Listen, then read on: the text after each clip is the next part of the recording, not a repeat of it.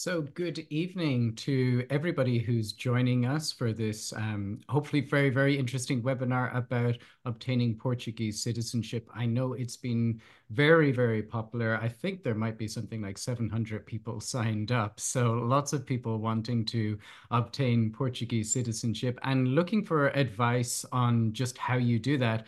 Um, I think um, a lot of people have said to me that getting information that's accurate about obtaining Portuguese citizenship or anything to do with moving to Portugal is very, very difficult. There's a lot of um, conflicting information out there, particularly if you are in um, Facebook groups or forums.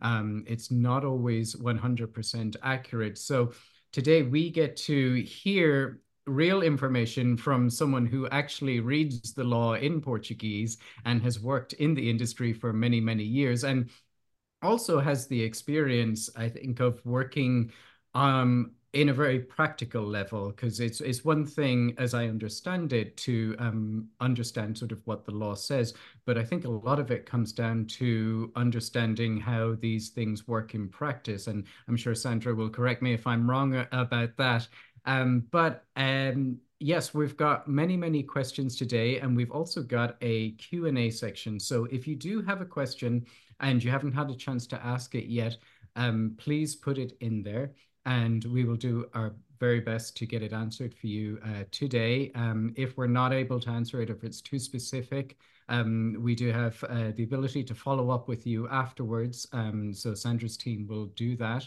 but uh, please do make sure you get your uh, questions in. We already have plenty from people, so I'm going to hand it over to Sandra to introduce herself. She's been regular guest on Portugalist webinars before, so a very, very familiar face. But for those who don't know Sandra, um, Sandra, why don't you uh, tell us a little bit about yourself, um, your company, and your role in helping people obtain Portuguese citizenship? Okay, James. First of all, I think I, I do have to repeat myself but I think it's always a pleasure to be here with you. And I think we we share the same values, which is rare. So I really appreciate working with you. And for me and for my team, um, it's a great pleasure. And I have to honor a person that introduces in the first place. It was a, a young trainee I had in the office, Johan, that was quite bright and say, you have, we, we have to, to be together with Portugalist it's very interesting. They provide excellent information. So we have to contact them. And at the beginning, I was a little bit skeptical. So I have to honor him because he made this, this connection possible. And, and we are here, we are happy to work with you and to, to share these values of transparency, honesty, providing good information and trustworthy information to clients or prospects and to, to whomever this information might be useful to. So first of all, thanks again for, for allowing us to be part of your program. And I'm, I'm a lawyer in Portugal for 30 years. I always worked with foreign and foreign investments since day one, which back 30 years ago was not the norm in Portugal. So I worked for some important American investments, and Germans investing here from, from day one. I have an extensive experience in litigation and arbitration, and sometimes litigation for citizenship is important, and you have to know how to litigate because sometimes you do have to appeal. So it's important someone that knows the law and has uh, knowledge and experience with administrative law to to act if you have to appeal, if you have um, if your application is denied. So in every step, it's important that someone knows what to do. Um, we, we are very focused on providing value to clients. Uh, I do often um, lectures about investment in Portugal, immigration, visas, litigation, arbitration, several aspects connected with, with Portugal but but our main goal is to provide good service and a personalized and excellent service to clients and to be a little bit the opposite of now that everything is unpersonalized everything is online everything is you meet someone another person and then another person. So we try to, to, to do a personalized and excellent service to know our clients, to know their details, to know what's important for them, and to help them in the citizenship, in the whole relocation process. And we try to, to help clients from A to Z.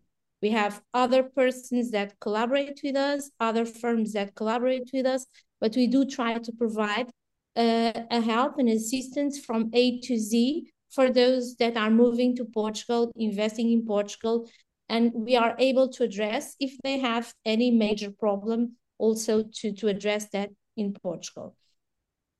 In respect to citizenship, although many people try to do it from themselves, the truth is, is that they, they experience horror films sometimes. Sometimes the, the process is delays a lot and people don't know why they are delayed there were cases where documents were lost, the process was lost, uh, things were not done adequately. And so I think in, in everything, if to hold one of the best passports in the world, it is it might make sense to have professional assistance to make sure you get things right.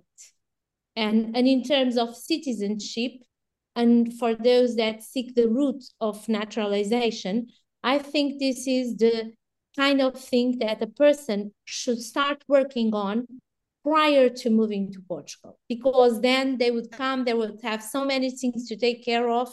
So the, the, the, this process of naturalization is something that you have to pay attention to.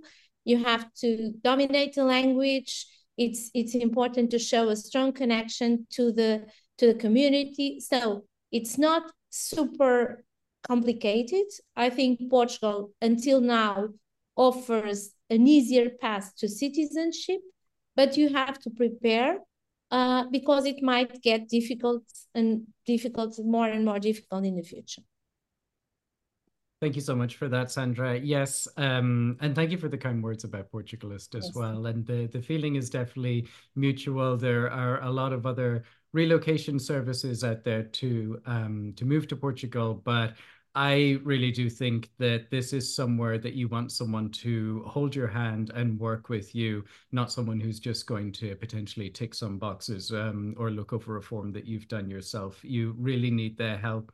Um, Portugal is known for being um, bureaucratic and confusing at times, and trying to do things in another language is incredibly complicated and not recommended. You can um, save that for the restaurant when you're looking at the menu in Portuguese. Yes, um, definitely. Yes. Uh, let's see. We've got some general questions to begin with, and then a few more specific ones. Um, but I wanted to start off with uh, just the very basics. What are some of the different ways that someone could become eligible for Portuguese citizenship? So one of the easiest way, if you have the Portuguese parent, it's possible if you have a Portuguese grandparent, it's a little bit more difficult because you have to have uh, knowledge uh, of the language and show also strong connection with the community. That also would be requirements. You can be married to a Portuguese or being live together with a Portuguese. And according to the law, if you live together, you should be treated as if you are married, but from a practical term, it's might it might be more challenging than if you're married. Uh, it's possible the naturalization route. So if you live five years in Portugal, if you, uh, in general terms speaking, if you do have a basic knowledge and of the language and an A2 test, and if you show a strong connection with the community, you can apply for citizenship here. So this was also a possibility. There are other less known routes and less, uh, you can acquire citizenship to your children. It, this is possible if you live here for five years. And in this case, you don't have to do the A2 test. Uh, it is possible also to acquire citizenship through birth. If you are born in Portugal and if one of your parents is re legally resident here for over one year or was born in Portugal, if you are born in Portugal, you can acquire Portuguese citizenship. And also the, there is also the Sephardic uh, Jews route that is becoming more and more difficult because the new uh, change in the law, it is required that you live three years in Portugal.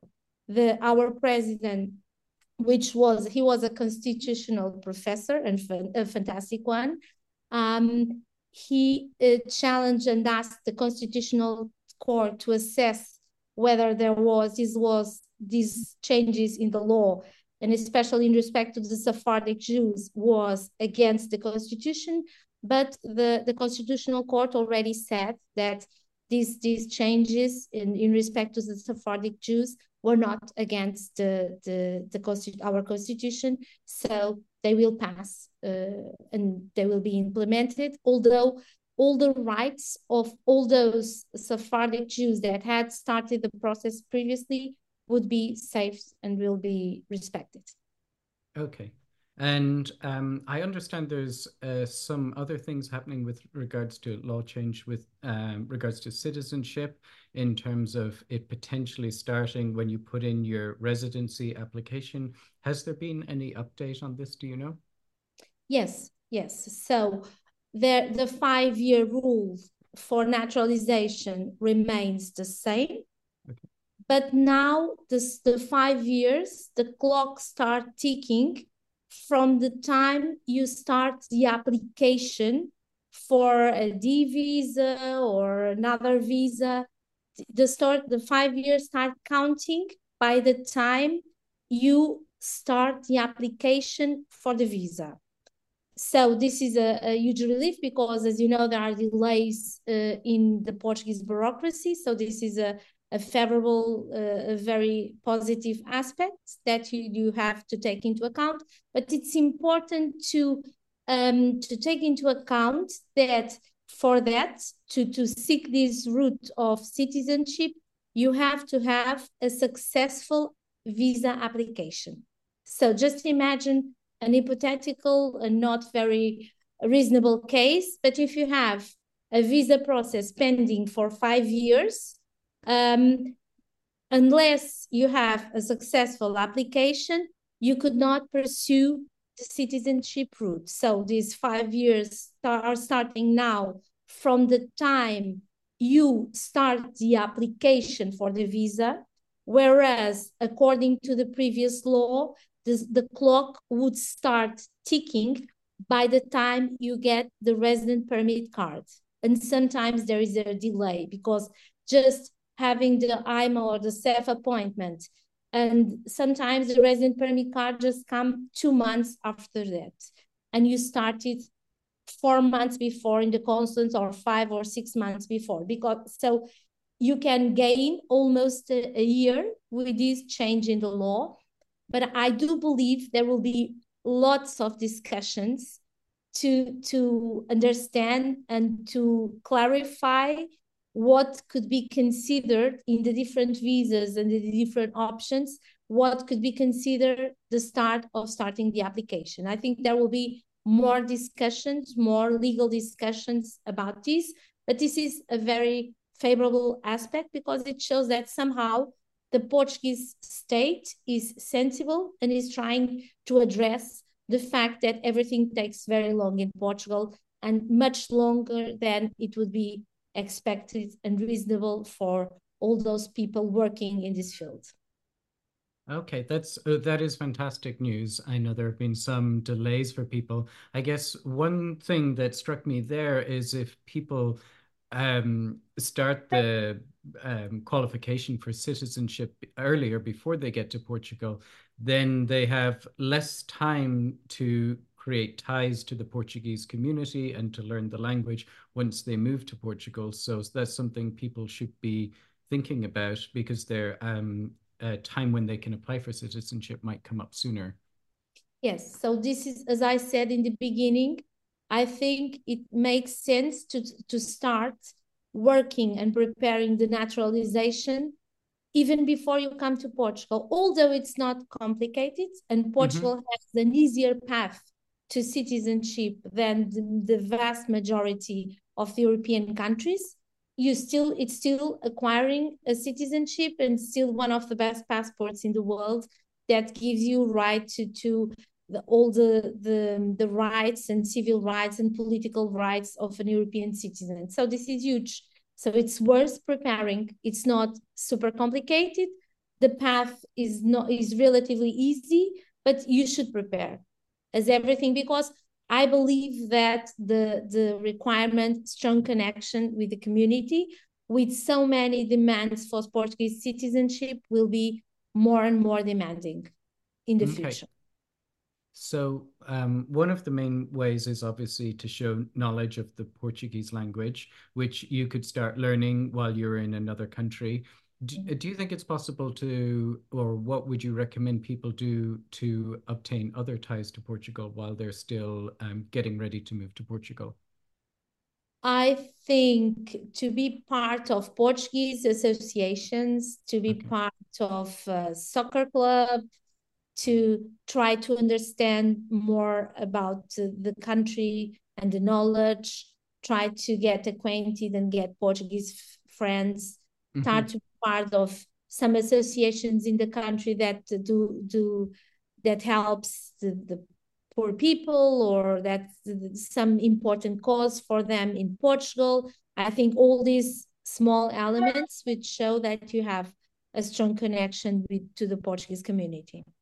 Okay. And so having a property here, having a bank account here, having any type of business here, all these coming, have frequent travel to Portugal, all these elements all together can play a role uh, in considering that you have strong ties to the community. Although, of course, this is there are discretionary powers whenever you analyze. This is not something just mathematical. It, this is something that that has has to be has a subjective aspect, which which will have to be because you you can meet some objective elements and in the end not be really inserted in the community. So the the the judge might or or the public officer might have the right to to raise questions in this regard, which makes sense.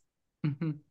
Okay, that's very interesting, and I get I've um been to a few places around the world that have large um, Portuguese communities. So if people are in places like um, Toronto or London or um, I think uh, San Jose, I, I, was there, they all have large uh, Portuguese communities. So you will find events going on, societies there even before you um, get to Portugal.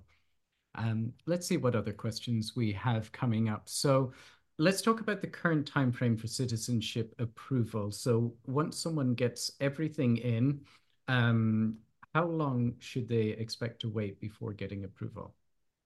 Uh, it's always this is a tricky question. It's always hard to give timelines whenever you are working with Portuguese public authorities. It used to be some years ago something like one year as an on average time now, with this huge demand, I would say two years. But what I can say is that whenever you hire a lawyer, a lawyer can submit the process electronically.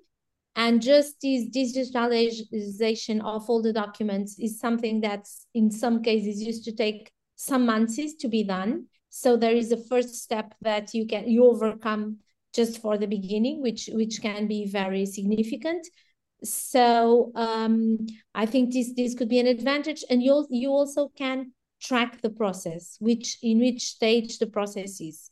Whereas we do do knew of cases where people spend years without having any notice of the process, and there were some horror stories of cases where the where the processes were lost or the documentation was lost, which is always something very unpleasant. I will say when I sent out the uh, questions for the webinar just before this, one of one of the main things people asked was they said, "I've submitted a, an application myself and I have no idea what's going on. How do I do it?" And this is something I think that could have been avoided by working um, with a lawyer such as yourself because you have access you can give them updates and let them know yes. um, rather than people just being stuck in limbo for years Yes, sometimes yes, sometimes it's not absolutely accurate, but at least we know the phase where the process is at a given moment. And this is from knowing nothing to have a general information of the mm-hmm. stage. Mm-hmm. I think this is also already a huge step. Okay. And, you, uh, and, you, and it's possible for for lawyers and for lawyers that know administrative law to ask for an information. If the, the time is really, the delays are too long, mm -hmm. it might make sense to okay. ask the, the administrative services for information. And in extreme cases, it's possible to do an administrative injunction to obtain information of the process. So there are ways to at least to, to get an, an answer, which is better okay. than to be completely in the unknown. Yeah, absolutely. Um, so go, talking about requirements for citizenship, uh, you mentioned before the A2 exam or that level, and also ties to the Portuguese community. What other requirements are there for obtaining citizenship? Let's do through naturalization because as I understand it, it might differ depending on which route you're taking. So from naturalization, you need to live here for five years. Okay. The new law hasn't, as, as far as I know, hasn't entered into force yet. But from the new law, these five years will count from the start you initiate the, the from the moment you initiate the application. Um, whereas before these five years would count from the time of the issuance of the resident permit card. Um, another aspect, you, you need a criminal record from your uh, country of origin. And this is this is basically what you need. You need a birth certificate, apostille, and this is basically what you need in a power of attorney if you are using a lawyer. This in general terms and the, the strong ties to the community and the A2 exam. Uh, but as you know, in sometimes you can, you, the A2 exam can be skipped if you are more okay. than 60, if you're completely unable to, to perform the exams, there are some alternatives. Um, and if you have mental health problems, are not in condition to do such an exam, it can be waived. Uh, but this this would be in general terms the, the, the requirements. So I will repeat the five years now counting from the time you start the application for the visa, your criminal records, um, also the strong connection with the community, and many cases the A2 exam, which can be exempted in, in some cases. Namely, when you're acquiring citizenship through your children, mm -hmm. it is mm-hmm. possible the, the, the A2 exam can be waived. Okay, interesting. And uh, let's, I know most people just do the A2, but let's say someone wanted to go for a higher level like B1 or B2, it may be even higher. Do you think that would look uh, make them look more favorable that they had gone for a higher level? Would you, would it show bigger ties? I think yes. I think okay. yes. I think definitely yes, because it shows a stronger interest for the language. And as you know, we, we have our poet, Fernando Pessoa, that said, the the Portuguese uh, language is my country. I think knowing the la- the language to know one's language it's it's a powerful thing. It's a power way to integrate with the, with a community and with a country. Um, I speak some foreign language, and when I address a German in German, I think the way I reach him is different because it's it's power to to to learn uh, a country's language. Definitely, yes. I, I think that that's a yes. Okay, fantastic. Well, that means it's definitely worth starting learning Portuguese even before you come to Portugal because it takes a while to learn a language. But um, if you can get in and show that you have a higher level in A2, it may help you on your citizenship, but I think it'll also make your life in Portugal a lot easier because this A2 is really just the upper beginner level. Um, and it's good for getting by, but to really have conversations, you might need a higher level and, and definitely you are doing a benefit to your brain so i think yes. learning beyond being fun and being mm-hmm. an agreeable experience i think it's a, it's a very good exercise for the brain itself Um, yeah, it, it can be fun. It can be a good way to meet other people when you move to Portugal. If you take a group class, for example, everybody else in there is going to have just moved to Portugal as well. So um, that's a useful way to get to know new people too. Definitely. Yes. So um, uh, one question that's come up is so some people have a pathway to citizenship, let's say through a parent or grandparent, but they might also qualify for a visa like the D7 or D8.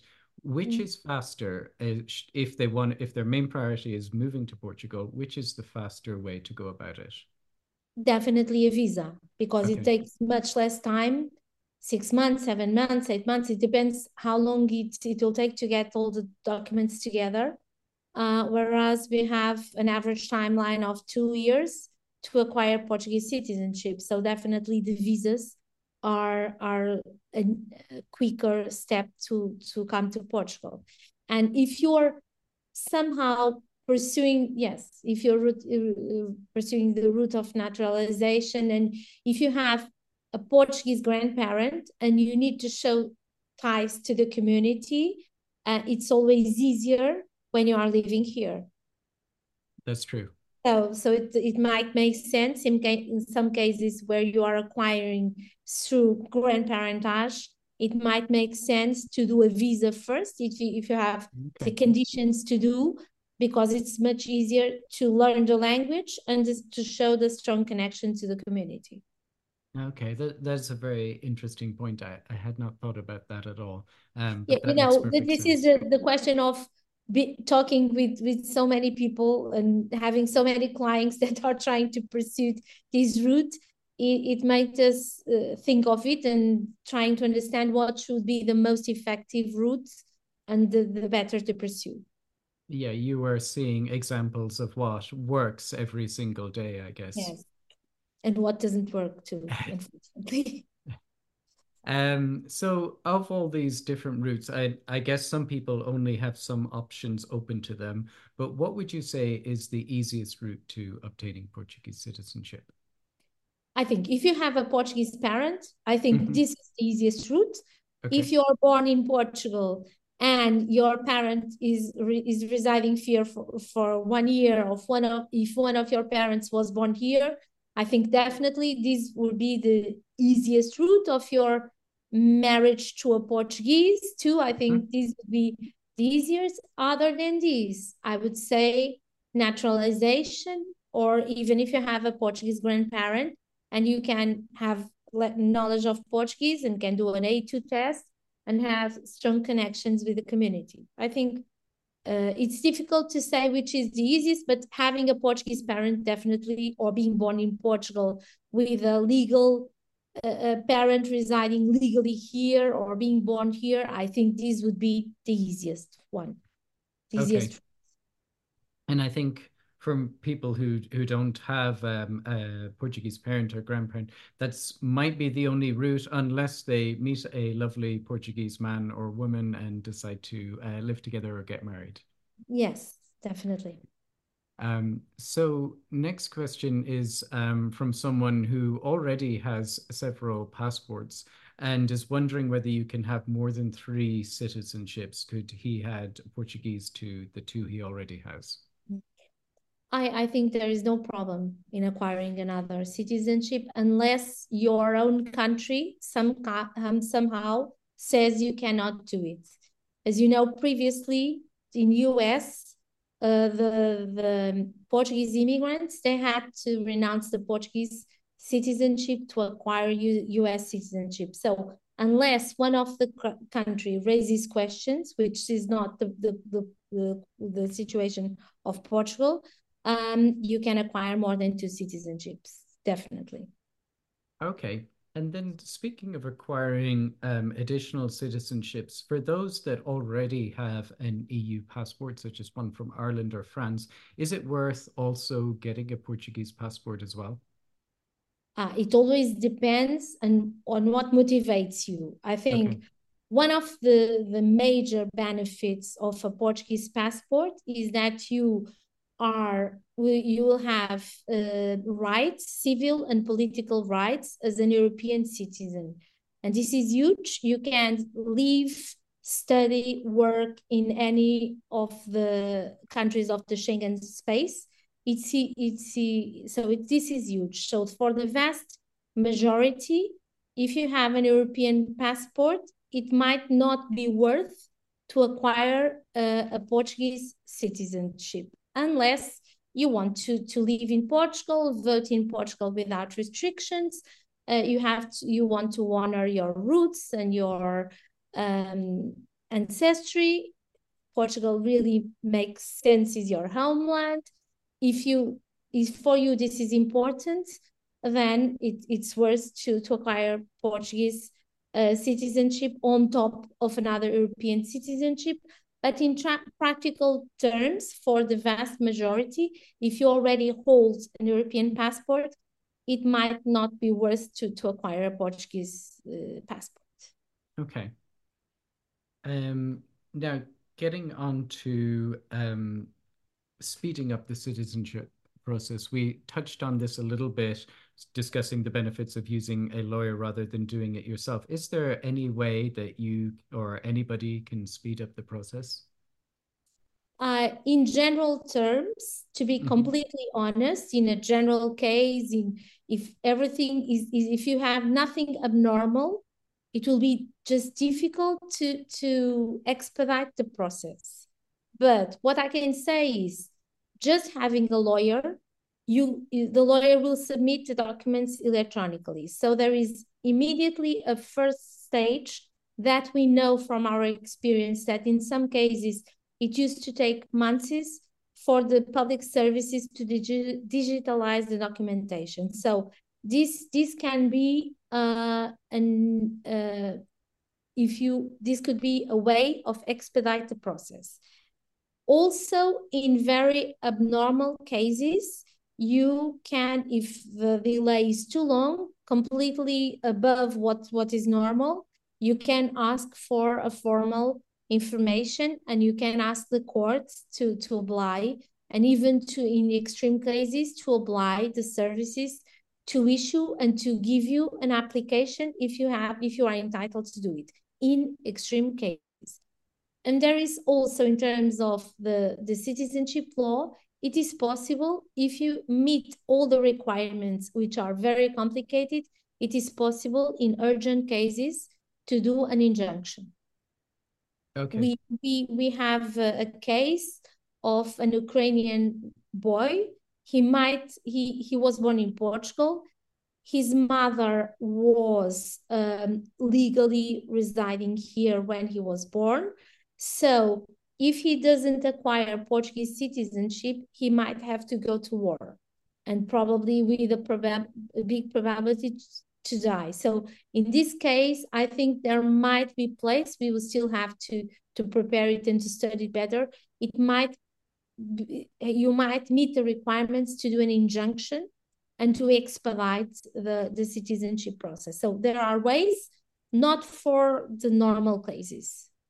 Okay, so it sounds like for the average person, the best option is to work with a lawyer because that means things are digitized um, immediately or faster. And it also means, I guess, that everything is going to be correct. Whereas if you do it yourself, you could make a mistake and then you've got, you might get rejected and then go through an appeal process. And, and the, the, the lawyers have the possibility to track okay. the, the process. And if there's any abnormality to go there to the services and ask what's going on and try to understand what's going on and even to ask formally for an information first directly to the services then through the court if needed in extreme cases.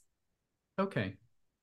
Um, now, the next question uh, has been something that quite a few Americans have asked because I believe Americans they pay taxes based on citizenship rather than residency. So there are a few concerns whether Americans will have to pay uh, taxes on their income once they become Portuguese citizens.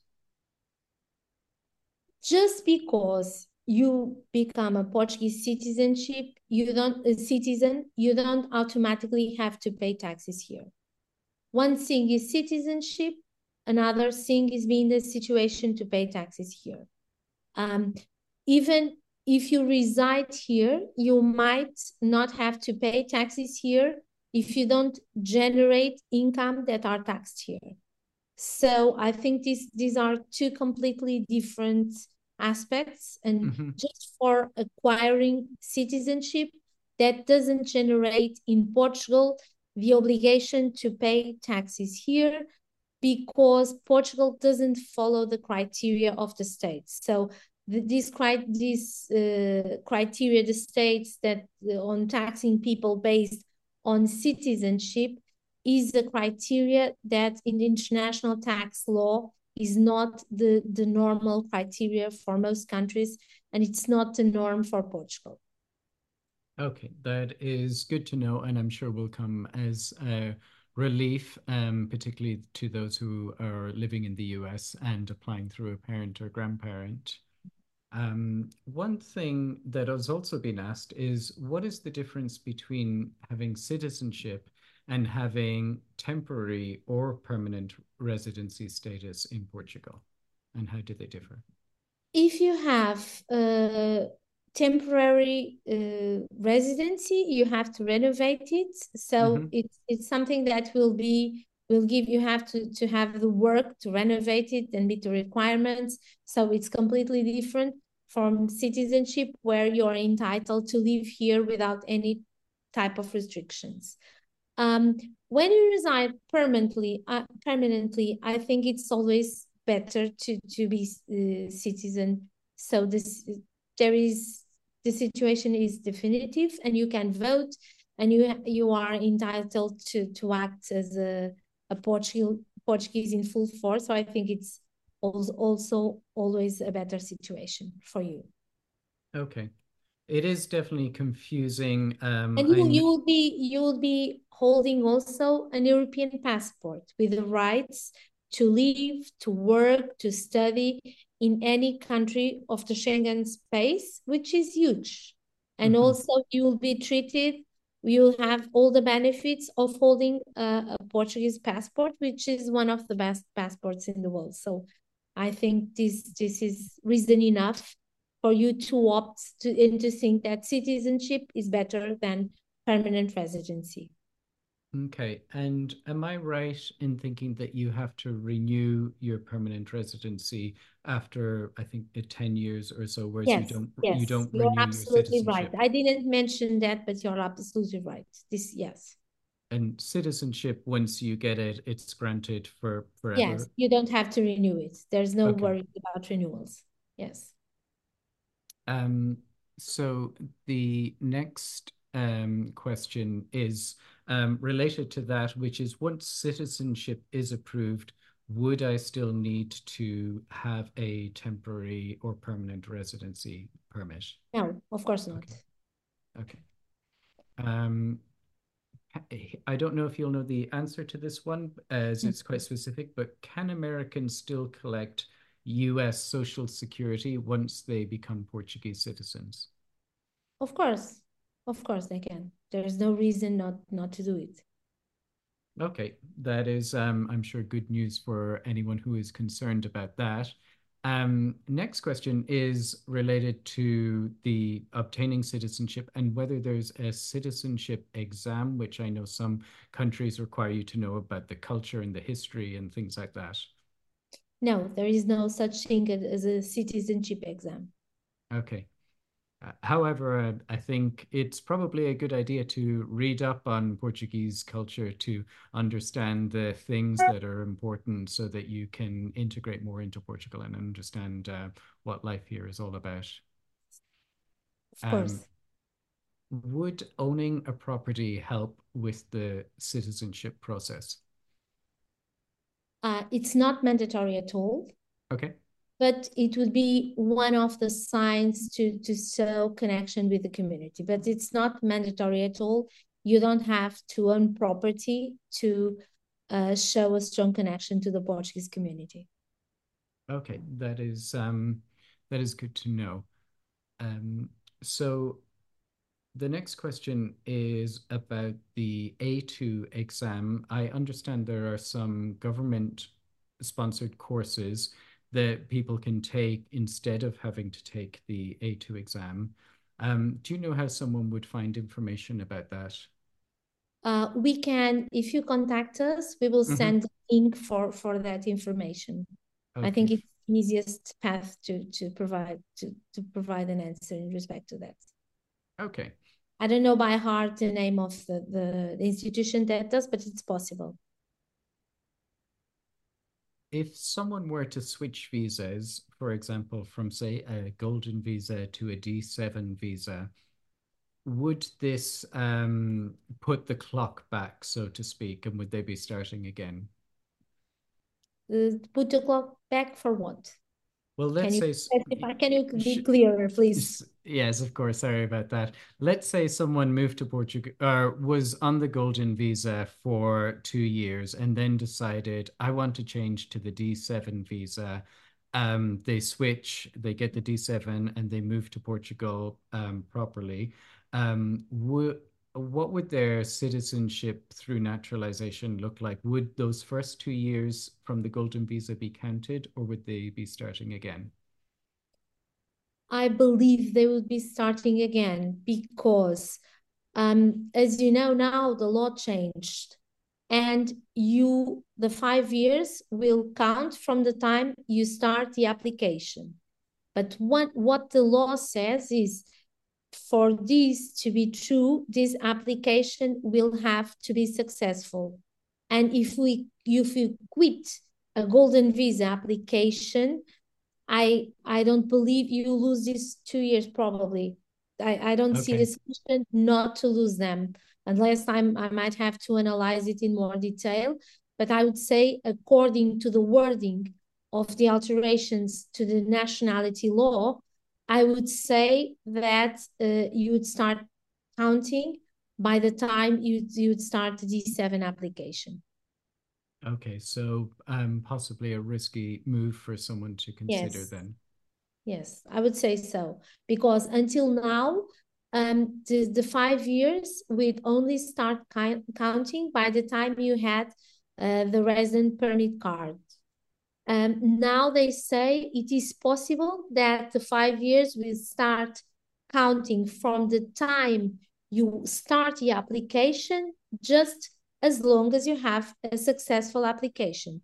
If you quit this application to start a new one, you don't have a successful application. This is a, a first analysis of the question you you you pose, but I sometimes as lawyers, we do have to think and to study and to analyze to, to think of ingenious um, solutions to, to solve the problems, but that have to be grounded on the law. Okay. Um, I have another question for you that might be coming to you for the first time, but but you met, we mentioned golden visas there, and we've been talking about ties to the Portuguese community people mm. on the golden visa only need to spend about seven uh, days on average in Portugal.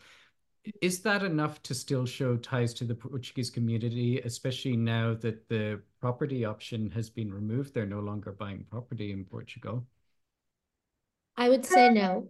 I okay. would say no. And I would say that my interpretation is, and, and many, many people that were promoting the golden visa would say uh, initially citizenship through investment and now you if you're paying if you're attentive many people say residency through investment. So i don't i think the golden visa opens door to citizenship but you don't automatically acquire portuguese citizenship because you were here because you acquire a golden visa card and I think being here for seven days is different from really residing in the country, which is what the citizenship law says.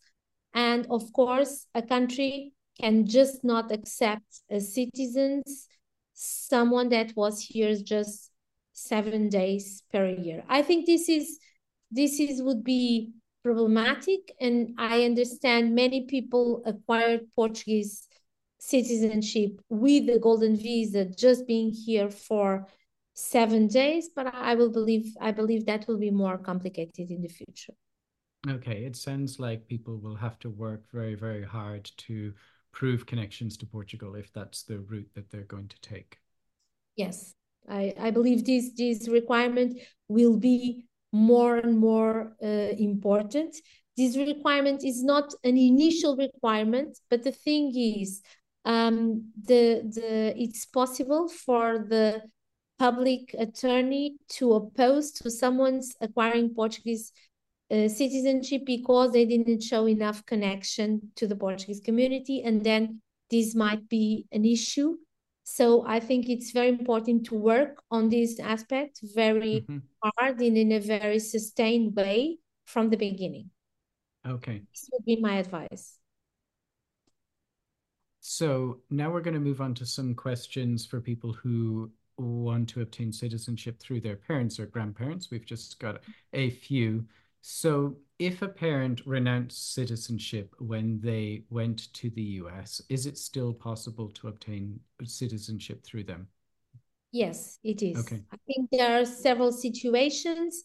If you, they renounce it before 1981 or after that, but I believe that we will then we'll could enter into details uh, afterwards. But this it's possible uh, but there are different solutions for, for this situation. Okay. Um, and if someone has a claim to Portuguese citizenship through a parent or grandparent, do they need to be in contact with them? No, not at all. Okay. This is the formal thing in okay. terms of the connections to their parents or grandparents.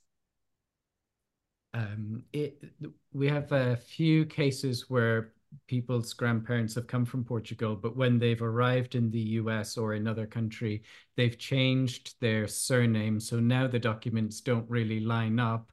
Is that going to be an issue? Uh, this is always challenging. That might okay. be an issue, and it, they, it might be troublesome to solve this issue because, as I'm I've been saying this repeatedly. Portugal is still the country of unstandardized bureaucracy, and I believe that we we have noticed that different civil registries demand different documents to prove also that the, the, the person with this name is the same person that is registered, has a birth registered before the civil registry. So I think this this is will be challenging, but but we have been able to solve successfully many of these processes, so this can be done. Okay, and similar to that, there are a lot of people who have a grandparent who um, lived in some uh, part of Portugal and now they don't really have many records. They know it through the parents, maybe, or but they don't have birth certificates or marriage certificates. Is that something that you're able to help people um, track down? Yes, yes. Okay. It, it, they they should know when their grandparents were born and where they were born and then it's it's possible to localize and to obtain the, the birth certificates and the documentation. Okay.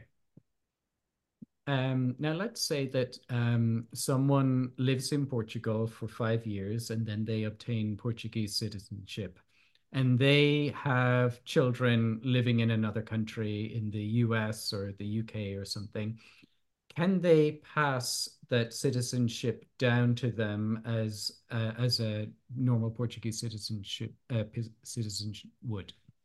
If you have acquired citizenship, no. Okay. So there's a difference then in Portuguese law between citizenship that's acquired and Originally, you have a claim. Yes. yes. Okay. Um, and if so, if um, someone wants to apply for a passport, which I think everybody wants to do once they get Portuguese citizenship, um, how long does that take? And is that a fairly straightforward process? it's a fairly straightforward uh, process, and there are ways that you can get an urgent passport that within some days you can get a passport. So it's a straightforward way, uh, way. It's the same way the Portuguese have to, to go to, to the AIMA to get a passport. It's the same process. It's no different from those that just acquired citizenship. Okay, that's um that's really good to know. Um, there are some questions then about the people who are living with a partner long term, um, but they're not married. In terms of proving that connection, uh, that union, what what is typically required? If they have a non-partnership agreement and this non-partnership agreement is registered, this would be great. If Okay. they live in Portugal, if they have their union registered or recognized by law or by through a, a judge, a judicial procedure, if they have documentation from the parish, Junta de Freguesia, saying that they're living together, if they have children together, this is huge. If they have, they present uh, joint tax returns, if they have had the same address for, for long, if they have loans together for a home or uh, so there are many many small aspects but but a non-partnership agreement uh, registered would be very important Okay. So um, paperwork always very important in Portugal. yes yes yes because according to the law these people for citizenship and also for immigration purposes should be treated as married couples. From a practical point of view, we we understand this is many times very challenging. Okay. Um, we've gone through uh, the questions that people have asked in advance of the webinar, Sandra. So if you would like me to continue, there's some that have come in and um, that I could ask if you'd like to answer more questions. Yes, I'm I'm willing as long as I know the answers, but if I don't, just I, I will ask people to to address me and send me an email and I will provide the answers.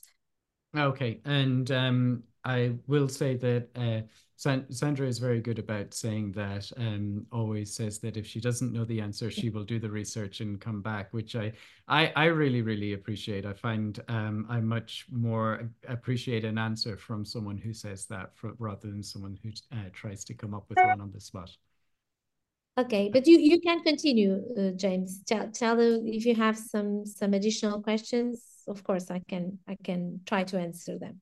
Of course. So the next question then is about citizenship through the former Portuguese colonies. Um, what would if someone has a Portuguese parent that was alive while the um, while there are certain countries were part of the Portuguese Empire, would that allow them to claim Portuguese citizenship? Yes, in many Okay. cases, yes. Although there are differences, but but yes, I would say yes. Um, what's the general rule with regard to citizenship through the um, through the former Portuguese colonies? So if the parents were born while these countries were still Portuguese, were still part Okay. of I, I Um, think this is the most important criteria. okay.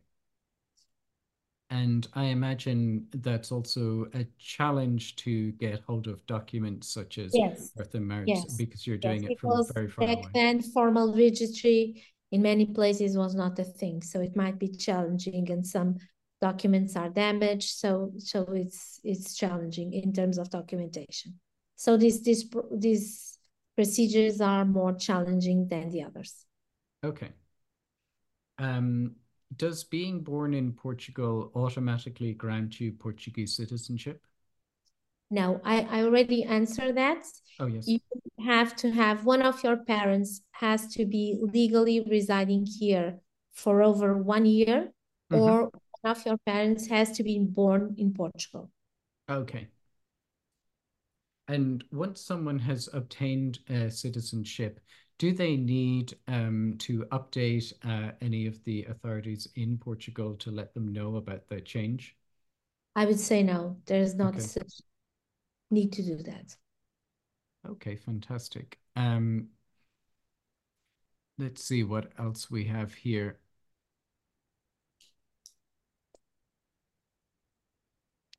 If um, so, going back to the people that have submitted applications by themselves and they're very stuck in limbo and not sure what to do, what's the best advice for them? Should they um, should they just wait and see? Um, should they get in contact with you? Is there anything that your firm can do at that point? Of course, we there's something we can do. The the person can try to go to the public services and try to obtain an information, but this is very challenging for for someone that's not a lawyer, and that that they can also contact us. But I think the best way is always to start from scratch electronically so we have can have track of everything. But this could be a possibility. But of course we cannot promise that immediately we would, we would expedite the process we might be able to know what the status is mm-hmm. what's going on with the process. We, we do not do miracles so we would not solve immediately the process and people would not expect that within one month or two months they would have citizenship. This is not what but at least we could try to understand what is mm-hmm. going on with the process. Okay now, quite a lot of people who are attending this are hoping to obtain citizenship by living in Portugal. And we've talked a little bit about, we've mentioned visas like the D7 and the Golden Visa. Would you be able to give a sort of a run through on if someone wants to move to Portugal, what are the different options available to them? So I think the, the one of the easiest, the most common options is um, the D7 Okay. The D8, the D7 is for those that have passive income. Mm-hmm. Passive income is income that you don't have to work for, meaning okay. rentals, pensions, interest, royalties. Um, and these people have to show that on average they earn something like the Portuguese minimum wage, which mm-hmm. is 120 euros per month, plus 50% for the spouse plus 30% for each child. So this is the route for those that want the D7 routes. They will also have to show proof of accommodation in Portugal. And prior to initiating the process on their country of uh, nationality or legal residency, they will have to have a bank a tax number in Portugal, a bank account in Portugal, and also the the accommodation prepared. So they they meet the requirement of proof of accommodation which is a lease or uh, having bought a property here. This would be the d7 this is a very good uh, route for those that have um, passive income or for pensioners or retirees for those that are working remotely, will be working remotely in Portugal, but by being paid by a foreign entity, we have the D8 that has a little bit, that is in force for a little bit more than one year.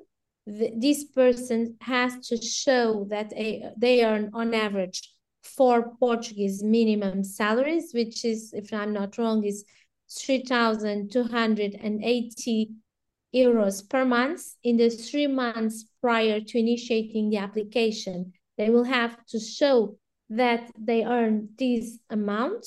And this D8 is for all those people that will be working remotely in Portugal.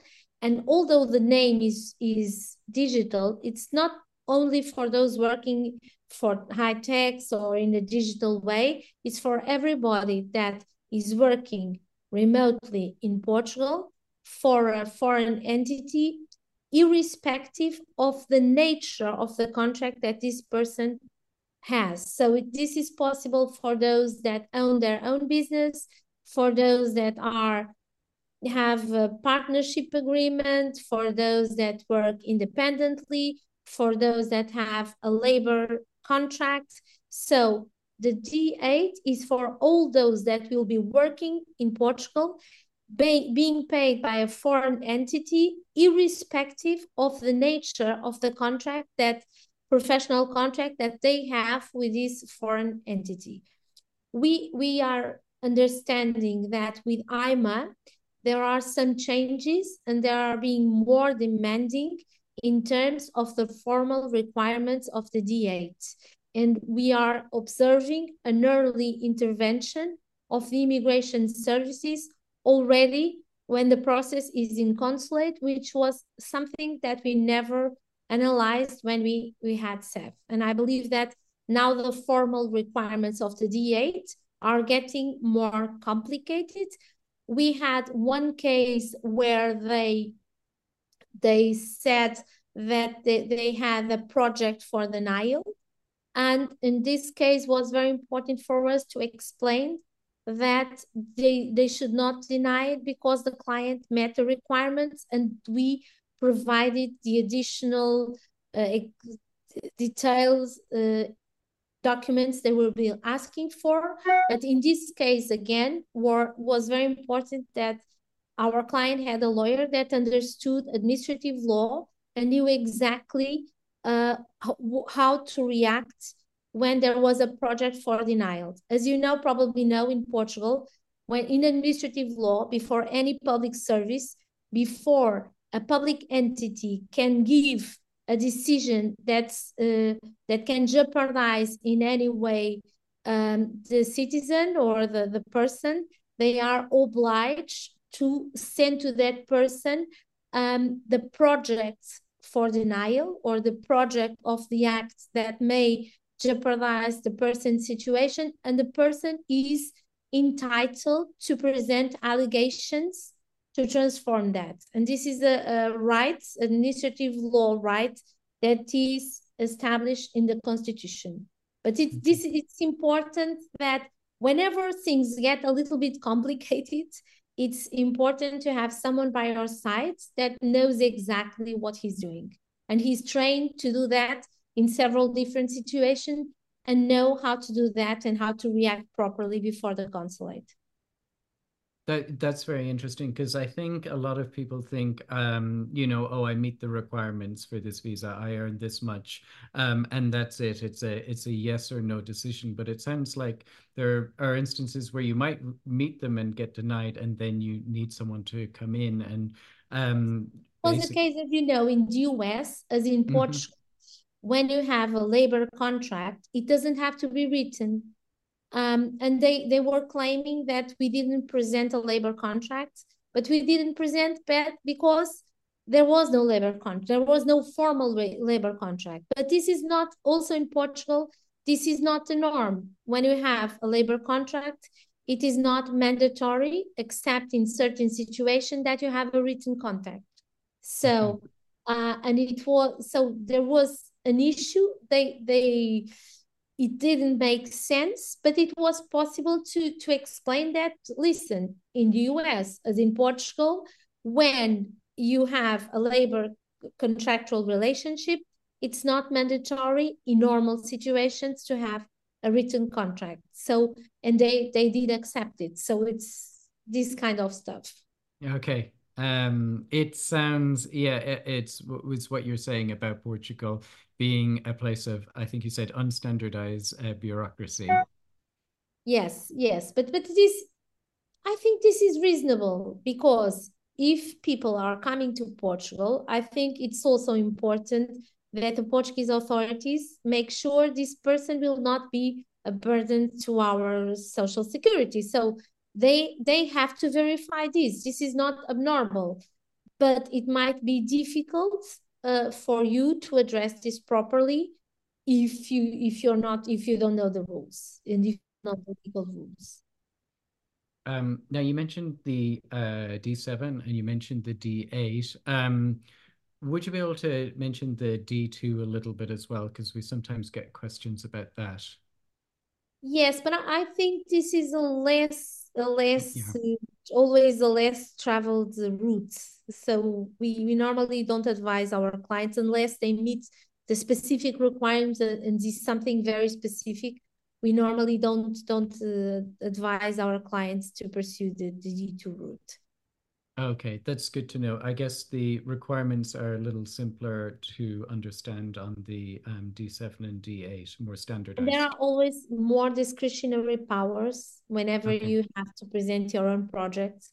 There are always more discretionary powers, and not all cross, not all um, areas of the economy are accepted, and you have to put your own money in it and you you can have everything you you think you meet all the dots and then it's not uh, accepted so okay. we normally try to to avoid this route because i think it's more demanding for okay. the clients and for us um, there's some questions about health um, insurance and uh, access to the public health service so this i assume comes with portuguese citizenship would people get it uh, before when they're resident as well?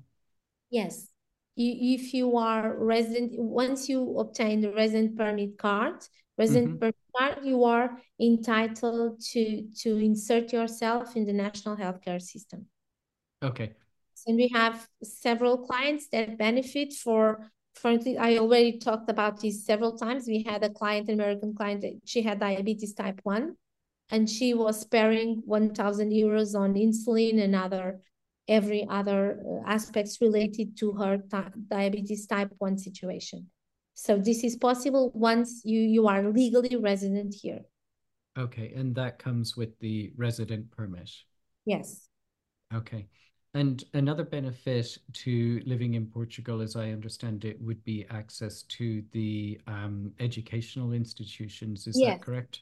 Yes. Okay. It is. It is. And, and that mm. comes with residency. And that comes with residency.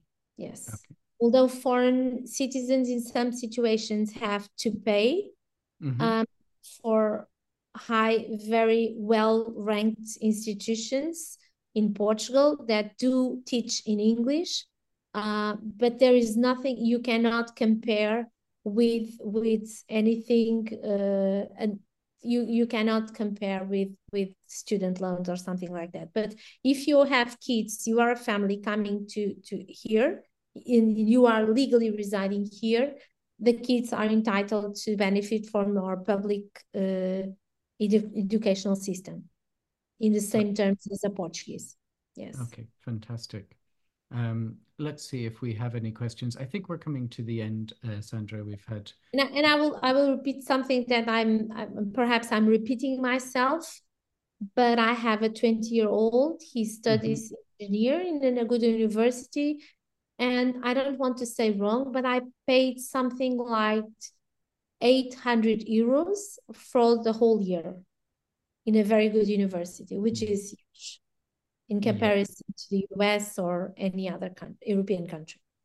Uh, absolutely, yeah, that is um, very, very affordable, um, and I think it's a good way to sort of round off this chat about citizenship because we're you know we're talking about getting a portuguese passport and for some people they're thinking that means i can move and live anywhere in the eu but actually there's a lot of great reasons to stay in portugal once you get that passport in terms of the quality of life that you get. So many people that i deal with are moving from other countries in the eu to portugal because they want the good weather they want the friendly people they want the family focus they want um, the safe safety, so many things. I know, um, Sandra, you are very vocal about the benefits of living in Portugal.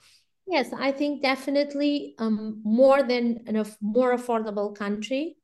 Uh, you can have a country where you have a better quality of life, a better living, a great weather, family values, friendship values. Perhaps we are a little bit less efficient, but perhaps sometimes humans should be a little bit our pace should be a little bit more human and more family oriented than just efficient alone is it might not be enough. Absolutely. Um, well, Sandra, I'm going to put your um, email address in the chat again. I know your team have been working very, very hard behind the scenes to answer a lot of questions, and they've been sharing it. So I'm going to. Yes, my fantastic team always working. Inaida, Alexandra, Marta, always hardworking team. Yes. Uh, yes, they um, they have been very very hard at work. There have been a lot of questions answered actually today. I think. Let, let me just tell you something. I think quality of life is mm-hmm. what stands us out and it's it's a, to to live a better life and a happier and healthier life i think it's it's the most important thing that portugal has to offer but i think that's also um, a great country for those who want to do new ventures new high-tech ventures Our internet is very fast. Most of our American clients say that internet is faster than US.